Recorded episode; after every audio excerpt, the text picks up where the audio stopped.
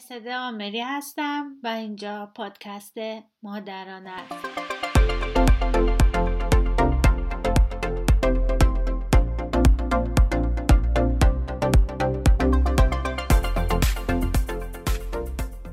در هر اپیزود بر اساس موضوعی مشخص به سوالات و دقدقه های تربیتی و آموزشی شما در مورد کودکتون پاسخ میدم.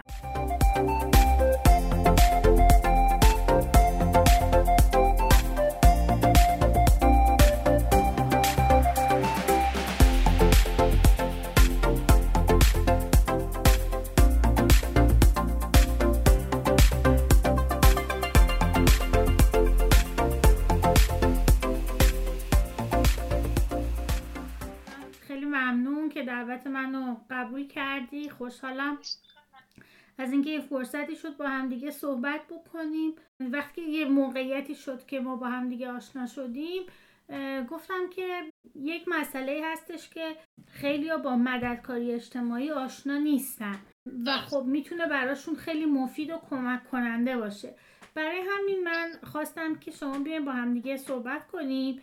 و شما اول خودتون معرفی کنین و بگین که اصلا مددکاری اجتماعی چی هست و مددکار اجتماعی کیه.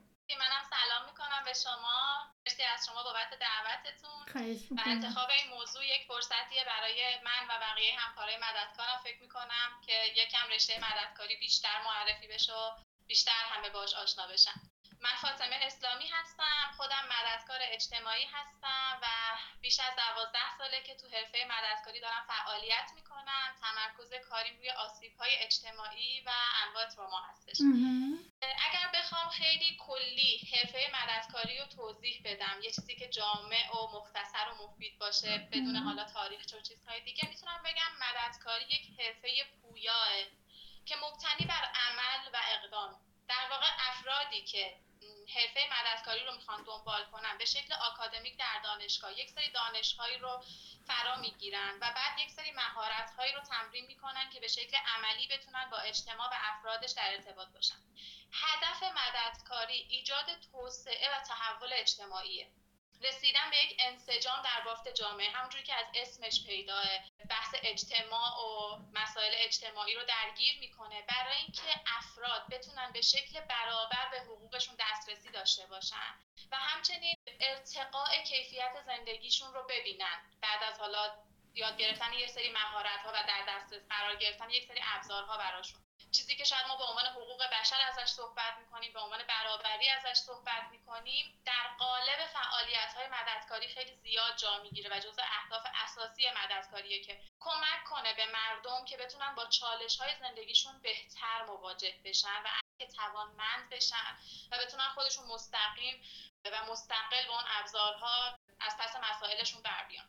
در واقع می‌خواد زندگی مردم رو بهبود بده. مددکاری در واقع کلا اومده که کمک کنه دنیا جای بهتری برای زندگی برای همه آدم ها بشه.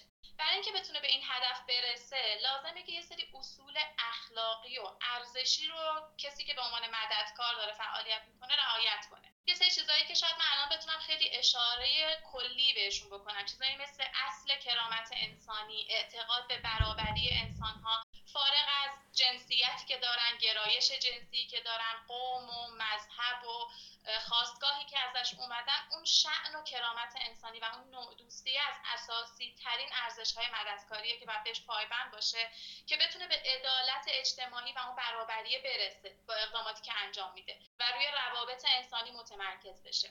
و این کار با استفاده از نقاط قوت خود آدم ها و پررنگ کردن اونها می‌تونه انجام بده. مددکار اجتماعی چه مهارتی داره که یک فرد فکر می‌کنه که خب من الان نیاز به یه مددکار اجتماعی دارم من قبلش می‌خوام اجازه بگیرم که یه توضیح بدم که به قول شما مددکار اجتماعی اصلا حالا چه شخصیه بله. اساسا چه ویژگی های فردی باید داشته باشه چه ویژگی ها و مهارت های حرفه ای باید داشته باشه بله. وقتی که ما به شکل آکادمیک رشته مددکاری رو در دانشگاه های معتبر می‌خونیم حالا تو هر مقطعی بعدش که فارغ التحصیل میشیم و می‌خوایم وارد عرصه فعالیت حرفه‌ای بشیم یک مددکار با طیف وسیعی از مشکلات و نیازها و گروه هدفهای متفاوت در ارتباط هست. چرا؟ چون مسائلی که مددکار باشون در ارتباط ریشه تو آسیب‌های اجتماعی انواع آسیب‌های عاطفی و تروماهای روانی تبعیضها فقر و کلا نابرابری های اجتماعی داره. پس طیف وسیعی از مردم می‌تونن مخاطب یک مددکار اجتماعی باشن. مددکار برای اینکه بتونه با اینها ارتباط داشته باشه لازمه که یه سری مهارت ها به دست بیاره.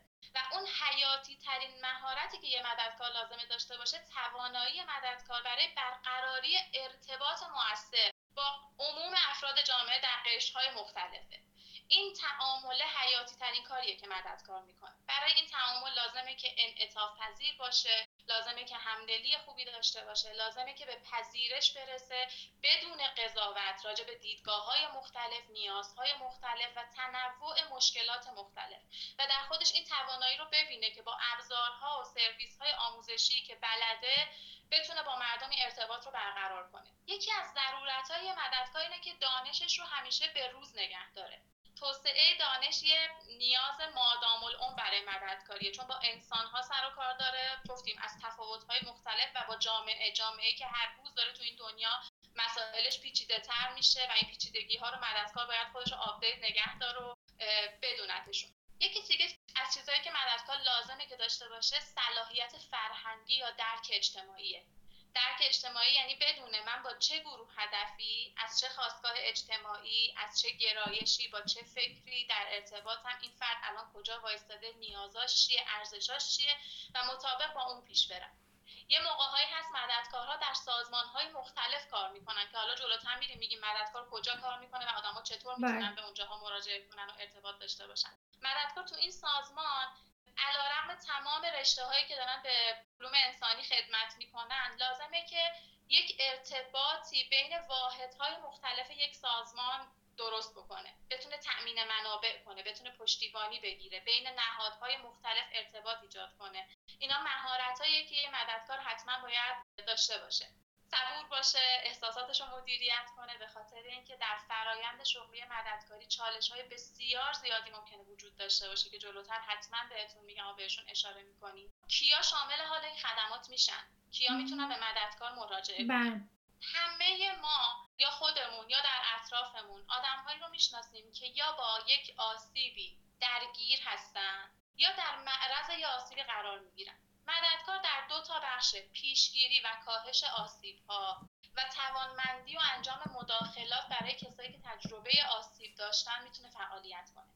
از گروه سنی های مختلف گرفته بزرگسال کودک نوجوان تا گروه های مختلف مثل خانواده مثل کسایی که نیازهای همسان دارن کسایی که بی خانمان هستن کسایی که درگیر خشونت هستن کسانی که حقوقشون زیر پا گذاشته شده. می‌تونن با مددکار در ارتباط باشن. و مددکار از طریق ابزارهایی که داره مثل حالا مصاحبه بالینی که انجام میده مثل جمعآوری اطلاعاتی که از محیط فرد می‌کنه و ارزیابی موقعیت فرد یک برنامه کمکی رو تدوین می‌کنه مداخلات هدفمندی رو تدوین می‌کنه که بتونه منابع و سرویس های لازم برای ایجاد اون توانمندی رو در اختیار فرد بذاره. و کم کم فرد رو به مرحله برسونه که خودش بتونه حل مسئله کنه و از پس مسائل بر بیاد. در واقع مدرسه جایی وارد زندگی فرد میشه که اون آدم نیاز به این حمایت داره. من یه سوالی دارم. ببین اینجا یه مسئله مطرح میشه. تفاوت اینکه یه نفری الان تحت خشونته گاهی اوقات هم افراد خودشون آگاه نیستن. متاسفانه بیشتر افراد جامعه خشونت رو فقط به کتک زدن و اون چیز مثل بعضی از این فیلم ها که فقط پای چش و کبود می‌کنن. یعنی مثلا هر کسی کتک خورده فقط چشش بنفش شده. اصلا جای دیگرش هیچ اتفاق نیفتاده. دقیقا. بعد افراد هستن که تحت خشونت هن و خشونتی که تازه الان بهش آگاه میشن.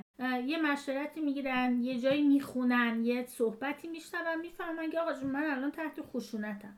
اینی که الان فرد بره پیش روانشناس بره پیش مددکار بره پیش روانکاو بره پیش روانپزشک. می‌دونی این مسئله این که وقتی با یه مشکل مواجه میشن الان در کی رو بزنن خودش یه مسئله است.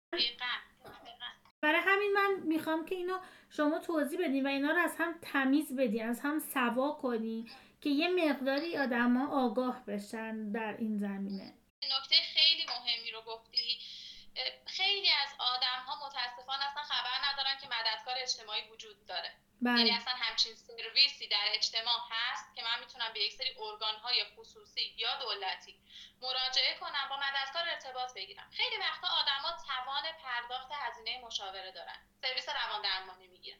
خیلی وقتا درگیر یک مسئله حقوقی هستن از حمایت وکیل استفاده می‌کنن. ولی مددکار دوستان جایی وارد ارتباط با شما میشه که شما این سرویس ها رو دسترسی بهش ندارید. چه از نظر مالی چه از نظر موانعی که براتون وجود داره. ممکنه من تو خونه تحت خشونتم ولی اصلا اجازه خروج از خونه ندارم. ممکنه که مورد آزار جنسی قرار گرفتم نمی‌دونم بعد به کجا گذارش خب همینا رو لطفا توضیح بدین. ببین الان همینی که میگی چون من یه موردی رو می‌شناسم. اولا که این فرد یک خانومه و خب همسرش خیلی اجازه نمیده که این خانوم بره بیرون. به خصوص بدون اطلاع و اینا. و این خانوم هم تازه متوجه شده که ای این کارایی که همسرش می‌کنه اسمش خشونته شکاکه. مسئله اینه که اصلا حتی گوشی این خانم کنترل میشه. موقعیت هایی هست که تنهاست. می‌تونه زنگ بزنه مثلا به مددکار حرف بزنه بعد پاک کنه شمارش رو میشونه همچین کاری رو بکنه. می‌تونه مثلا می‌دونین مسئله من چیه با این افراد؟ اینه که به شدت میترسن. یعنی الان انقدر تحت این فشار بوده این فرد که خودشم آدمی شده که یه مقداری وحشت انگار از فضای بیرون داره. چرا؟ به خاطر اینکه الان کروناست و مثلا این قضیه یه جوری پررنگتر کرده اون ترس از بیرونو بعد این وحشت ها اضافه شده. این که مثلا شما فکر کنین آدم پاش خونه بره بیرون پیش روانشناس همچین موقعیت رو نداره. این من این مثلا می‌خوام این مثال رو شما چیز بکنید یا اینکه مثلا فرد دیگه ای که می‌خواد توی اون زندگی به هر دلیلی فعلا بمونه. بچه داره نمی‌دونم فلان. و انگار براش سخت پذیرش این که آقا من الان تحت خشونتم. یه کاری باید برای خودم انجام بدم و به شدت ترس داره. حتی از اینکه افراد خانواده همسر مثلا میگن کمد رو باید بذاری اینجا. میان مثلا می‌ذارن براش میرن. یعنی حتی دیگه قدرت تصمیم گیری رو ازش گرفتن. بنابراین نمونه های اینطوری رو به نظرم شاید خوب باشه یه کمی نه در حد موردی بلکه می‌خوام به عنوان مثال کلی بهش بپردازیم. حتما. مرسد جان اشاره خیلی خوبی داشتی. یه بحثی که ما توی آسیب خیلی راجع بهش صحبت می‌کنیم اینه که وقتی شدت آسیب زیاده آدم ها احساس بیقدرتی می‌کنن و احساس درماندگی می‌کنن و منفعل میشن. نه که بخوان همچین چیزی رو. اثری که روی ذهن و روان آدم می‌ذاره و آدم احساس می‌کنه کنترلش رو برای تغییر شرایط. برای اینکه از خودش مراقبت کنه یا کاری برای خودش انجام بده از دست میده. پس این خیلی اتفاق بدیهیه برای کسی که تو این موقعیت پیچیده قرار می‌گیره. تو کشور ما در حال حاضر الان اپلیکیشن ها نهادها و سازمان هایی هستند که سعی می‌کنن به شکل رایگان خدماتی رو از طریق همون مددکاران اجتماعی به افرادی بدن که درگیر خشونت ها و محدودیت های این چنینی هستن. مثل مشاوره های تلفنی مثل خانه امن آتنا که خود سازمان آتنا داره یک سری خدمات میده. حالا ما اگه بخوایم این کیس رو باز کنیم و بگیم چه اتفاقی و بیفته قدم به قدم چه اقدامی باید انجام بده همیشه اولین قدم دسترسی به یک منبع امن و قابل اعتماد. یعنی خیلی خوبه که ما اطلاعات مراکز حمایتی که می‌تونن این افراد باش در ارتباط باشن رو بهشون بدیم. اگر من همسایه فردی هستم که دارم می‌بینم در معرض خشونته اگر در اعضای خانوادم همچین فردی قرار داره اگر دوستی می‌شناسم که تحت خشونت هست از شماره 123 گرفته تا مشاوره تلفنی بسیستی تا مشاوره آتنا و سایر مراکزی که دارن حمایت می‌کنن به شکل رایگان این اطلاعات رو در اختیار فرد قرار بدم و آموزش بدم. ببینید اولین قدم رو اون فرد لازمه که برداره. چون اگه اولین قدم از طرف اون فرد برداشته نشه هیچ اقدامی راستش به شکل عملی نمیشه انجام بشه چون از نظر قانونی هم تو کشور ما خیلی جاها دستمون بسته است روی مددکاری. اون زمانت اجرایی و اون قدرت اجرایی که انتظام روی مددکار اجتماعی برای مداخله تو شرایط بحران داشته باشه ما لزوما نداریم. قوانین بازارنده رو نداریم. خیلی موقع ها مددکارها مطالبه گری می‌کنن برای تغییر قوانین و اینکه تو این مسائل آزار و خشونت بتونن دخل و تصرف کنن و فرد از موقعیت خطر بیارن بیرون از وضعیت بیارن بیرون.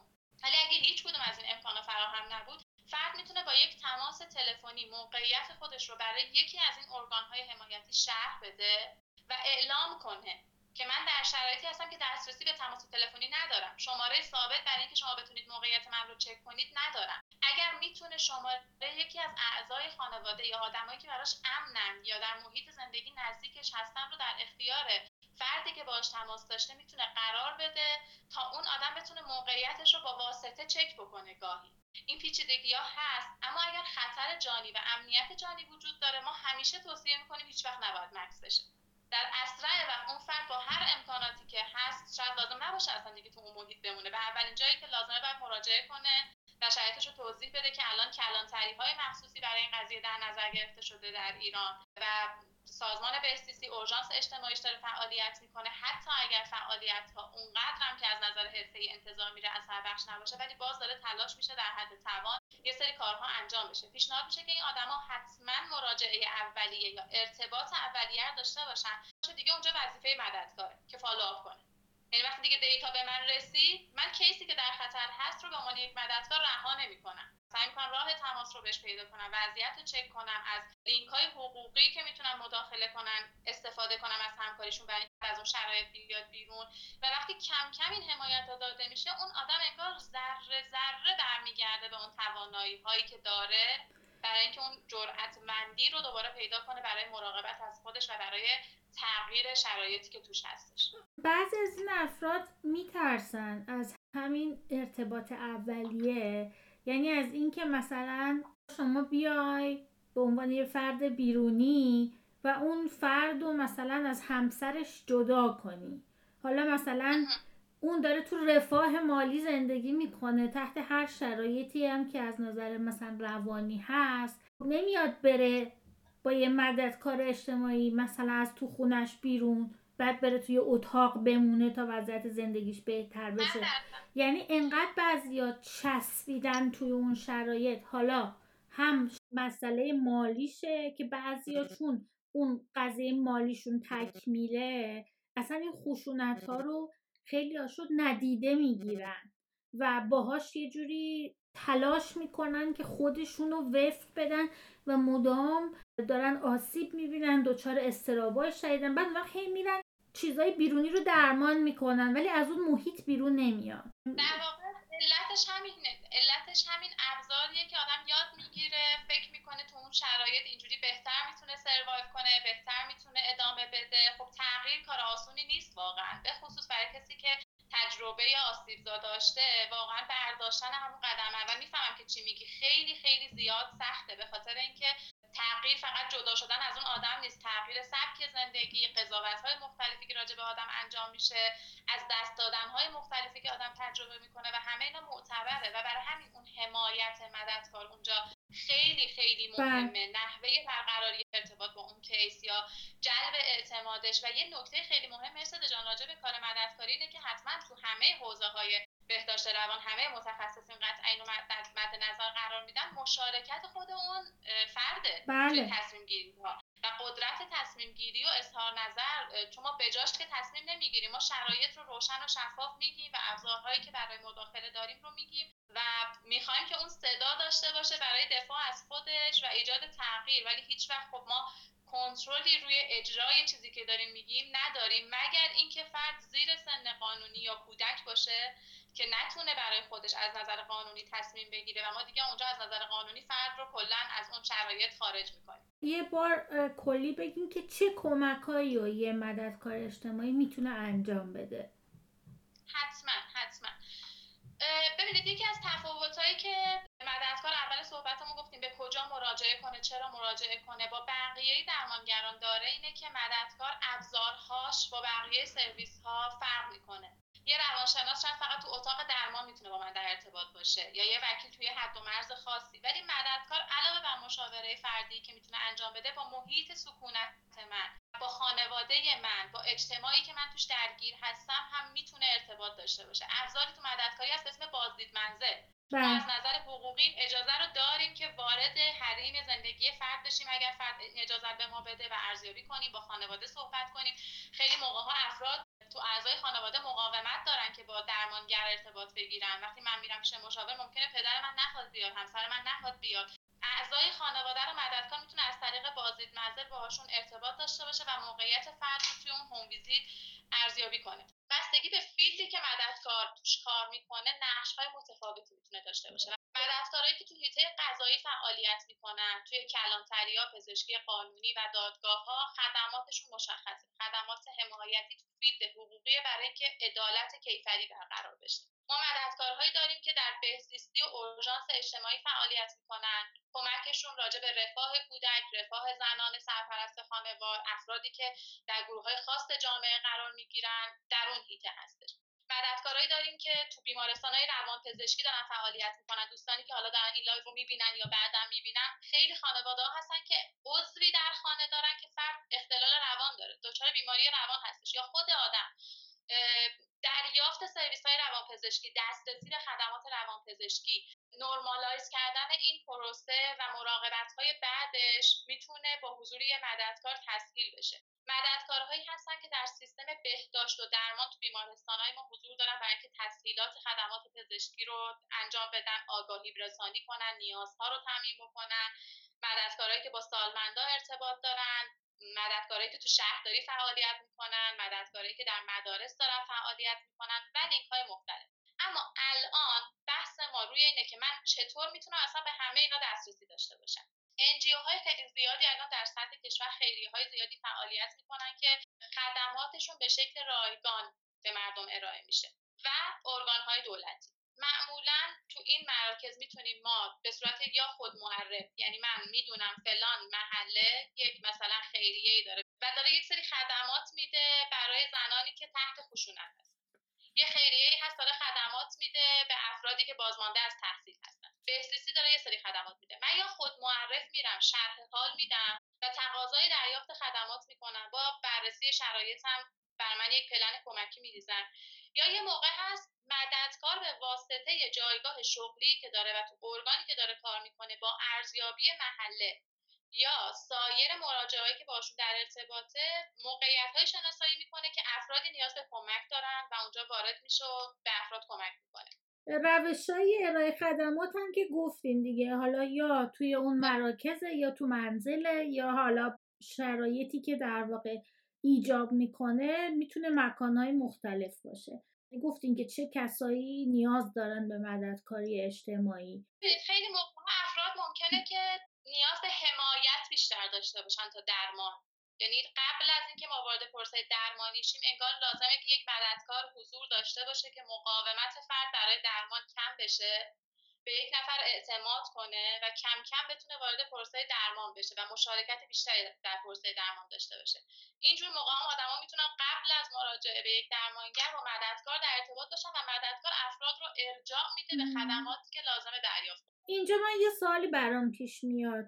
کسایی هستن که فرض کنیم که مثلا یکی از زوجین خیلی علاقه داره به اینکه حالا مشاوره بره کیفیت زندگیشو بهتر بکنه و غیره. و خب دچار مشکلات متعددی هن.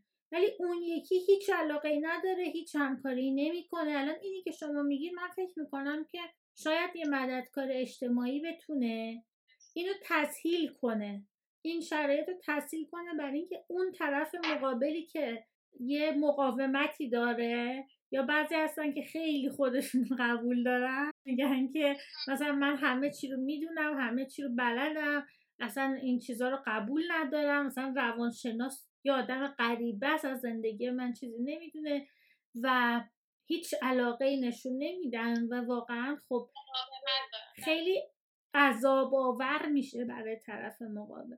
همون همونجوری که میگی مددکار تو این چالش ها حضورش می‌تونه تسهیل کنه.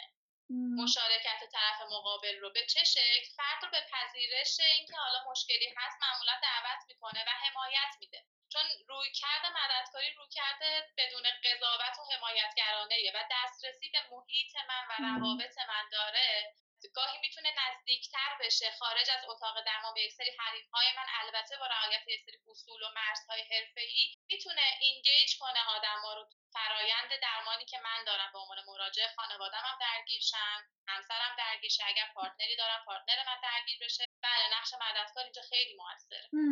همه سوالایی که نوشته بودم شما پاسخ دادین.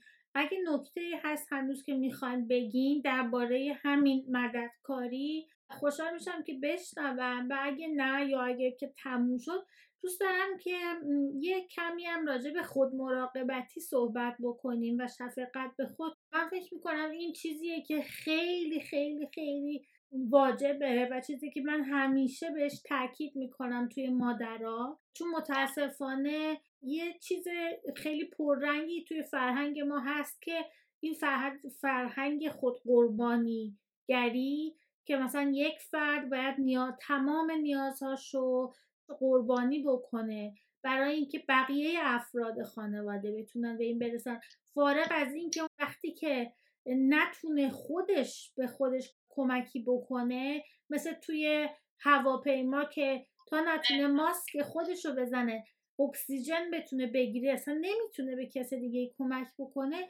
برای همین ما خیلی تو این مسئله تو فرهنگمون دچار مشکل هستیم. مرسی. به خاطر اینکه اتفاقا جنبندی صحبت های من راجع به حرفه مددکاری رفت به این شفقت با خود و خود مراقبتیه داره. نکته مهمیه.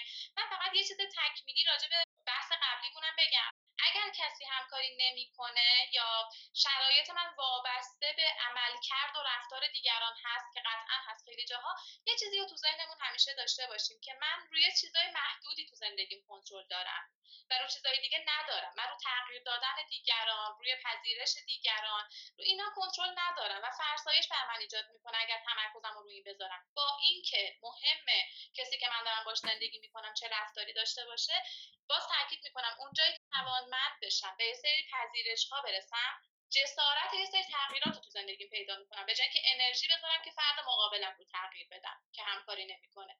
تمرکزمون رو چیزایی بذاریم که روشون کنترل داریم. و در رابطه با اتمام بحث راجع به مددکاری که بعد بریم راجع به این خود مراقبتیه برسیم کلا فعالیت اجتماعی می‌تونه یه کار طاقت فرسا باشه.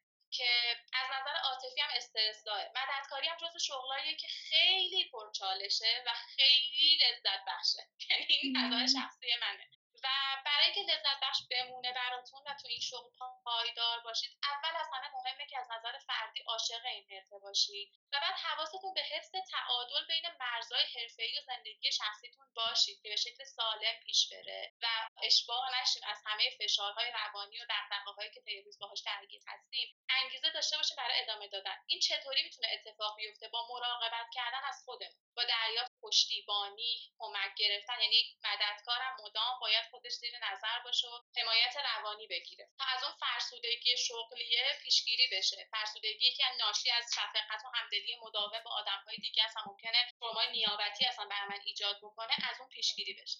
همه ماهایی که توی مشاوره با والدین کار می‌کنیم به هر نوعی من فکر می‌کنم یا حالا فرق نمی‌کنه والدین بزرگسالان کودک توی ارتباط با انسانهای دیگه هستیم برای اینکه خودمون دچار فرسودگی نشیم این مراقبت از خود این مداوم خودمون پیش درمانگر بریم خودمون پیش سوپرویژن بریم خودمون از همکار دیگهمون کمک بگیریم اگه توی بخشایی احساس می‌کنیم که فشار بیش از اندازه رومونه و بیایم این کاره رو تقسیم کنیم.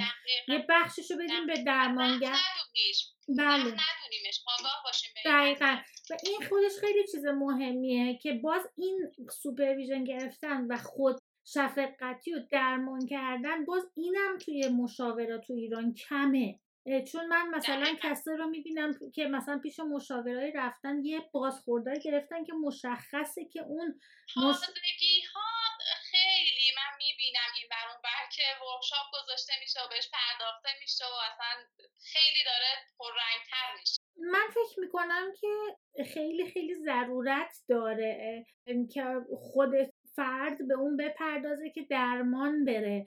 فکر می‌کنم که عده زیادی از افرادی که توی رشته های این شکلی میرن رشته های مددکاری رشته هایی که مثلا مشاوره روان درمانی و غیره زیادیشون مسلما خودشون مشکلاتی دارن.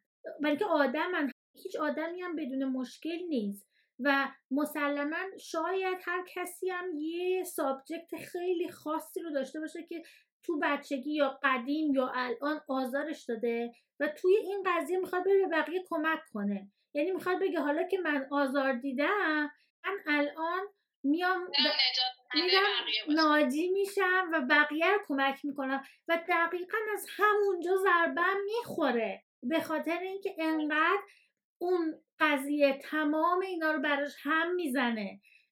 تمام اتفاقاتی که برای خودش افتاده. یا تمام اتفاقاتی که حتی میترسه که برای بقیه بیفته. دیگه. قلاب میشه و زنده می‌کنه. یه سه چیزا رو اگه بهش آگاه نباشه دقیقا. من یه توضیح کلی بدم راجع به اینکه شفقت به خود چیه آره چجوری اصلا کار می‌کنه. خیلی موقع تو مسیر زندگیمون علاوه بر ارتباطی که با آدم های دیگه داریم یه ارتباط عمیق و هر لحظه با خودمون داریم و با صدای درونی خودمون. حالا به خصوص اون صدایی که منتقد ما درون ما. و معمولا این نقد به خود خیلی موقع ها کارکرد مثبتی نداره. یعنی بله. آدم ها خیلی بهش آگاه نیستن که چجوری داره کار می‌کنه. توی شفقت به خود ما میگیم اینکه تو چطور خودت رو دوست داشته باشی چطور خودت رو لایق احترام بدونی. این پیام به سایر آدما و اطرافیان تو تو روابط بین فردی میده که چطور با تو رفتار در واقع نگاه و نگرشی که ما به خودمون داریم خیلی تعیین کننده رفتاریه که با خودمون داریم یا تو روابطمون با دیگران داریم. شفقت با خود به طور خلاصه اگه بخوایم بهش اشاره کنیم یعنی من میپذیرم تمام نقاط محدود کننده و تمام نقاط قوت خودم رو. و اون جایی که بر می‌خورم به یک اشتباهی تو زندگیم یا با یه هیجان ناخوشایند و شدیدی مواجه میشم همونطوری با خودم برخورد کنم مهربانانه همدلانه با اعتبار بخشی که با یک نفر دیگه که تو زندگیم برام عزیزه و اگه با اون مشکل مواجه شه با اون همونجوری صحبت می‌کنم. همون گفتگوی منعطف و نرم و تو هم با احترام و مهربونی رو باهاش دارم. شفقت با خودمون می‌تونیم از نظر جسمی از نظر عاطفی از نظر ذهنی یا تو رابطه با خودمون مدام تمرین کنیم. یه مهارته که اگه یاد بگیریم و تمرینش کنیم اتوماتیکلی میشه الگوی ذهنی ما الگوی نحوه گفتگوی درونی ما با خودمون. اون صدای منتقد درون انگار یه ذره ضعیفتر میشه. نمی‌خوایم از بین ببریمش. چون ما اشتباه هم می‌کنیم فقط می‌خوایم حواسمون باشه که این اشتباه من کردم حالا حکمت توش چی بود؟ حالا چی ازش یاد گرفتم؟ بدون اینکه خودم رو قضاوت و سرزنش کنم این توانایی رو داشته باشم که خودم رو ببخشم و رها کنم اون مسئله رو و از توش رشد کنم. از توش بیام بیرون بهش نچسبم. به خودم سخت نگیرم. همونجوری که اگه یکی از دوستامون بیاد راجع به این مشکلی صحبت کنه ما شروع نمی‌کنیم سرزنش کردن و نقد کردنش. شروع می‌کنیم به راههایی که بهش امید میده انگیزه میده تشویقش می‌کنه. نقطه قوتاش رو بولد می‌کنیم. خیلی موقع ها ما شروع می‌کنیم خودمون رو با دیگران مقایسه کردن. یادمون میره مسیری که ما الان توشیم ابزارهایی که ما الان داریم پیشینه ای که ما داشتیم با آدم های دیگه متفاوته. پس اصلا نمی‌تونیم توی یک موقعیت خودمون رو با دیگران مقایسه کنیم. اینو باید مدام به خودمون یادآوری کنیم. خیلی موقع ها به خصوص تو کالچر ما به نظر می‌رسه که اگه من از خودم مراقبت کنم یا با خودم شفقت داشته باشم این خودخواهیه. یعنی این نگرش اشتباه خیلی باعث اجتناب از این میشه که من به خودم بپردازم به شکل مؤثر.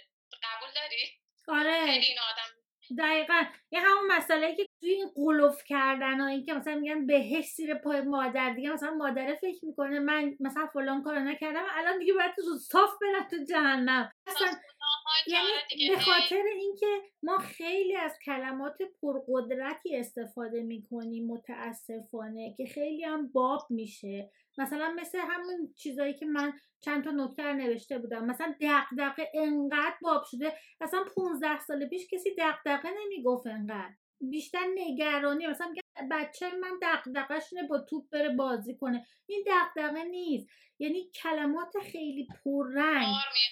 باردار یا مثلا نمی‌دونم بچه ها فرشتن نه فرشته یک موجودیه توی کتاب های مذهبی و اصلا ماهیت انسانی نداره. اصلا ربطی نداره. هیچ بچه بچه آدمی زاده. یه بار رفتار خوب داره یه بار رفتار داره که برای شما ممکن ناپسند باشه. رف...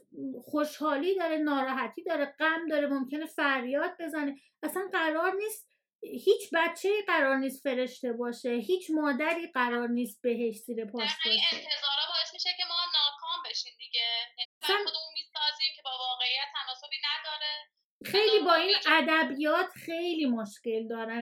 بینانه نیست دیگه. اون نقشایی که داره ساخته میشه انتظاری آره. که از نقش مادری یا حتی تو روابط عاطفی از آدما میره واقع بینانه نیست. برای همین به خاطر اون فشاره که از بیرون میاد خیلی مهمه که ما چطوری خودمون رو دوست داشته باشیم؟ چطوری خودمون رو لایق احترام و توجه و عشق بدونیم؟ و چقدر یه روز واقعا داریم اون عشق و احترام و توجه رو به خودمون میدیم با کارهایی که می‌کنیم؟ چقدر با خودمون در صلحیم؟ چقدر با اون صدایی که نقد می‌کنه ما رو از درون تو صلحیم چقدر داریم با خودمون میجنگیم. یعنی اگه بخوایم یه لیستی درست کنیم از صبح تا شب داریم با خودمون چیکار می‌کنیم شاید واقعا اونجا ذهن آگاهانه تر هر روز به این فکر کنیم که آگاه باشم به فکرام به طرز حرف زدنم با خودم به کارهایی که در رابطه با خودم دارم می‌کنم. و اینکه نتیجهش چطوری برمیگرده به همه روابطم و کارکردهای من توی زندگی. من فکر می‌کنم که شبکه های اجتماعی اینو داره خیلی خیلی بیشتر پررنگ می‌کنه. اینکه مثلا به خصوص مادرایی هستن که چندین صد چندین صد هزار فالوور دارن و خب چون این تعداد دنبال کننده ها انقدر زیادن این توهم به وجود میاد که پس هر کاری این مادر داره می‌کنه لابد درسته که مثلا دارن 400 هزار نفر 500 هزار نفر اینو تایید می‌کنن لایک می‌کنن و خیلی ها مثلا از چیزایی که من میشنوم از مادرها دوچار این وهم میشن که وای من نمی‌رسم همه کارهایی که این مامانه مثلا می‌کنه با بچهش انجام بدم. نمی‌تونم تمام یعنی خب بعد یکی دوتا هم که نیستن. فقط هم که ایرانی نیستن خارجی هم هستن. یعنی دنبال می‌کنن. یه مادری مثلا داره پنج تا 6 تا هفت تا مادر رو دنبال می‌کنه که همه بالای 600 700 هزار نفر تو صفحشون دارن و همه دارن لایک می‌کنن. و خب مثلا هر حرکتی می‌کنه این مادر مواجه میشه با 6 7 تا مادر دیگه که خودشونو دارن خیلی عالی نشون میدن. حالا بعضی هم شروع می‌کنن تو یه بخشایی مشکلاتی رو هم مطرح کردن ولی انقدر اون مشکلات کم رنگ نشون داده میشن و کمن. و خب اگر که یه کسی که روانشناس مشاور کودک مردکار اجتماعی همون پیغام های اون مادر رو ببینه خودش صد تا مشکل توی اون پیدا می‌کنه. منتها که مبتنی بر واقعیت منتها یه مادر معمولی نمی‌تونه اینو تشخیص بده. چون یک مادر معمولی یعنی یک مادری که فقط یک یا دو فرزند داره و تا حالا بچه دیگه هم بزرگ نکرده حالا یک ممکنه دو سه تا دوستی هم داشته باشه یا فامیل که بچه دوست داره خودش داشته باشن انقدر جامعه بزرگی نداره. مثل مایی که سالهای سال به صورت مداوم و هفتگی داریم این آدم ها رو می‌بینیم. پس بنابراین ما وقتی میایم یه همچین صفحه ای رو نگاه می‌کنیم سریع ممکنه مشکلاتش رو ببینیم. ولی اون مادر نمی‌بینه. و من فکر می‌کنم این هم خیلی توی اون قضیه شفقت به خود مؤثره. های واقعی که هر آدمی داره تو هر نقشی و قرار نیستش که من با مقایسه یا دیدن یه سری میگم الگوهایی که اصلا معلوم نیست چقدرش واقعیت داره وقتی داره به نمایش گذاشته میشه. خودم رو شروع کنم به قضاوت کردن و سرزنش کردن. دقیقا دقیقا. اینم به نظرم نکته ای بود که الان یه دفعه به ذهنم رسید توی این قضیه شفقت به خود بگم. خانم اسلامی عزیز لطف کردی که امشب برای ما وقت گذاشتیم متشکرم. امیدوارم که همه چیز خوب براتون باشه. ممنون. مرسی ممنونم. مرسی که وقت گذاشتین. مرسی از کسانی که همراه ما بودن. ممنونم. خدافظ